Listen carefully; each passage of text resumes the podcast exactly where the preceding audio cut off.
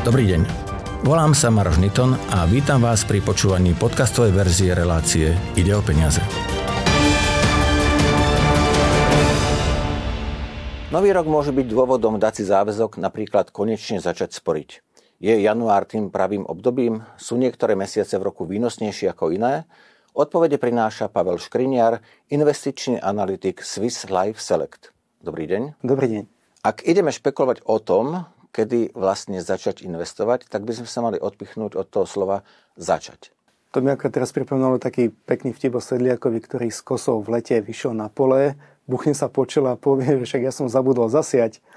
No a o tomto asi investovanie tie, jednoducho, kým nezačnem, tak nemôžem mať ani tie výnosy. A kedy začať? Na rozdiel od poľnohospodárstva tie finančné trhy ponúkajú možnosť zarobiť naozaj v priebehu celého roka. Nie len iba, že na jar zasadiť a v lete zožať. Má vôbec zmysel zaoberať sa tým, v ktorom mesiaci je najvýhodnejšie investovať? Nemyslím si hlavne kvôli tomu, že to investovanie je dlhodobá záležitosť. Nie je to iba, že na začiatku mesiaca vložím, na konci vyberiem. A konec koncov ten mesiac je veľmi krátky čas na to, aby som naozaj uvažoval o investovaní ako takom. Investovanie je totiž na roky, možno desiatky rokov. Ak to naozaj zoberieme, že si niekto dal novoročný záväzok, je aj keď ste teda povedali, že, že možno ani nie, ale je dobré začať v januári alebo to odložiť na niektorý iný mesiac? Začať je dobre v každom mesiaci, január nevynímajúc, už len kvôli tomu, že ten začiatok je najdôležitejší. Odhodlať sa k tomu, že naozaj to chcem robiť, lebo ten najlepší čas začať s investovaním bol pred 20 rokmi. Dnes je druhý najlepší čas začať s investovaním.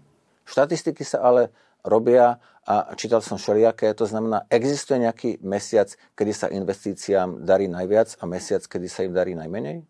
Tak keď to zoberiem čisto iba štatisticky, tak e, jún a október sú tie najvýnosnejšie mesiace a ten v podstate jediný stratový bol august. Ale to neznamená, že treba investovať v týchto mesiacoch, pretože táto štatistika vychádza z toho, že zainvestujem v prvý deň mesiaci a vyberem peniaze posledný deň v mesiaci. Ale to je čisto iba naozaj tá štatistika za desiatky rokov dozadu neznamená to, že všetky mesiace boli ziskové, respektíve, že ten august bol vždy stratový. Dá sa hovoriť aj o výnosných dňoch?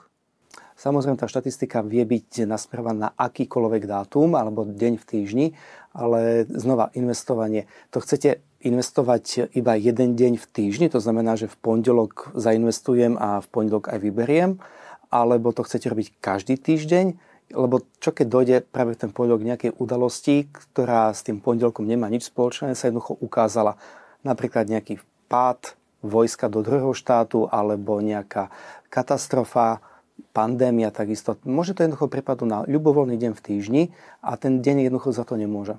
Svoje mesiace, kedy sa najviac vyberá, napríklad viem si to predstaviť pred letom a pred dovolenkami, že ľudia siahnu na svoje investície, alebo pred Vianocami, keď sa teda chystá nejaká uh, väčšia rodinná radosť. A ak sa toto deje, môže to zamávať s trhom? Môžu malí investori zamávať s trhom tak, že keď si pred dovolenkami vyberú peniaze, že to niečo urobí? Rozdobil som teda na dve, na túto otázku na dve časti. To znamená, že či, nachá, či dochádza k nejakému výberu v určitom období, tak uh, v podstate pri kapitálovom trhu znamená ten predaj, že odpredávam to a niekto to musí kúpiť. To znamená, nemôže byť, že väčší predaj a menší nákup, lebo je to vždy vyrovnané. Za čo predávam, za to niekto iný kúpi.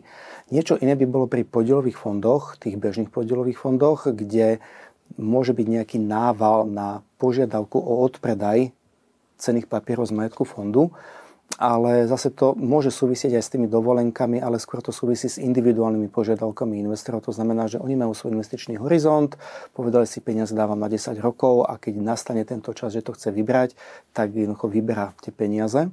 No a či to dokáže zamávať s trhom, tak e, bežní klienti, tí malí klienti nedokážu zamávať s trhom. Iné by bolo, keby že sú koordinovaní. Napríklad pred e, dvoma rokmi bol tak taká kauza, že dohodli sa mali investori, že budú nakupovať akcie GameStop. To bola taká malá firma, ktorú považovali mnohí už za odpísanú, že stavili na to, že skrachuje. No a tí malí e, investori si povedali, že nie, pôjdeme proti týmto investičným manažerom, aby pikali za to, že stav, stavkujú na pokles, no ale vypomstilo sa to práve tým malým, jednoducho nemali dostatok peniazy na to, aby to udržali. Čiže toto bol taký koordinovaný útok na nákup cien akcií. A na druhej strane má to aj svoje nevýhody, napríklad druhý pilier, teraz keď sa budú presúvať peniaze z dlhopisových fondov do akciových alebo indexových, tak by to naozaj zamávalo trhu, pretože tam je tak veľa peňazí v tých dlhopisových fondoch, že keby to všetko dajú naraz na trh, že to chcú odpredať, tak ich cena klesne. Inak povedané, budú to robiť pekne postupne, aby sa práve vyvarovali tomuto zamávaniu s trhom. Už som raz použil slovo kľúčové pri investovaní a to je, že kľúčové je začať. Môžeme si povedať aj to, že kľúčové je pravidelne investovať, aby sme sa vyhli práve takýmto výkyvom? To, tá pravidelnosť je naozaj že kľúčová a v podstate pre bežného klienta to zla, tá zlatá crná cesta, uh, pretože každý mesiac tam posiela rovnakú sumu, zvykne si na to a ani nebude pociťovať, že tam niečo počase posiela, pretože si zvykne na tú výšku rodinného rozpočtu, ktorá, ktorá mu ostáva. A tým, že je to pravidelné, tak ide o malé sumy, Zároveň si priemeruje nákupnú cenu, čiže raz nakupuje drahšie, raz lacnejšie a z dlhodobého hľadiska sa mu to spriemeruje. A dôležité je tiež to, že keď aj dochádza k nejakým výkyvom v cenách, tak tým, že tam dáva malé sumy, tak na začiatku tam má málo, tým pádom ani nemá nejaké veľký, no, ten pocit veľkých strát, keď dochádza k tým poklesom.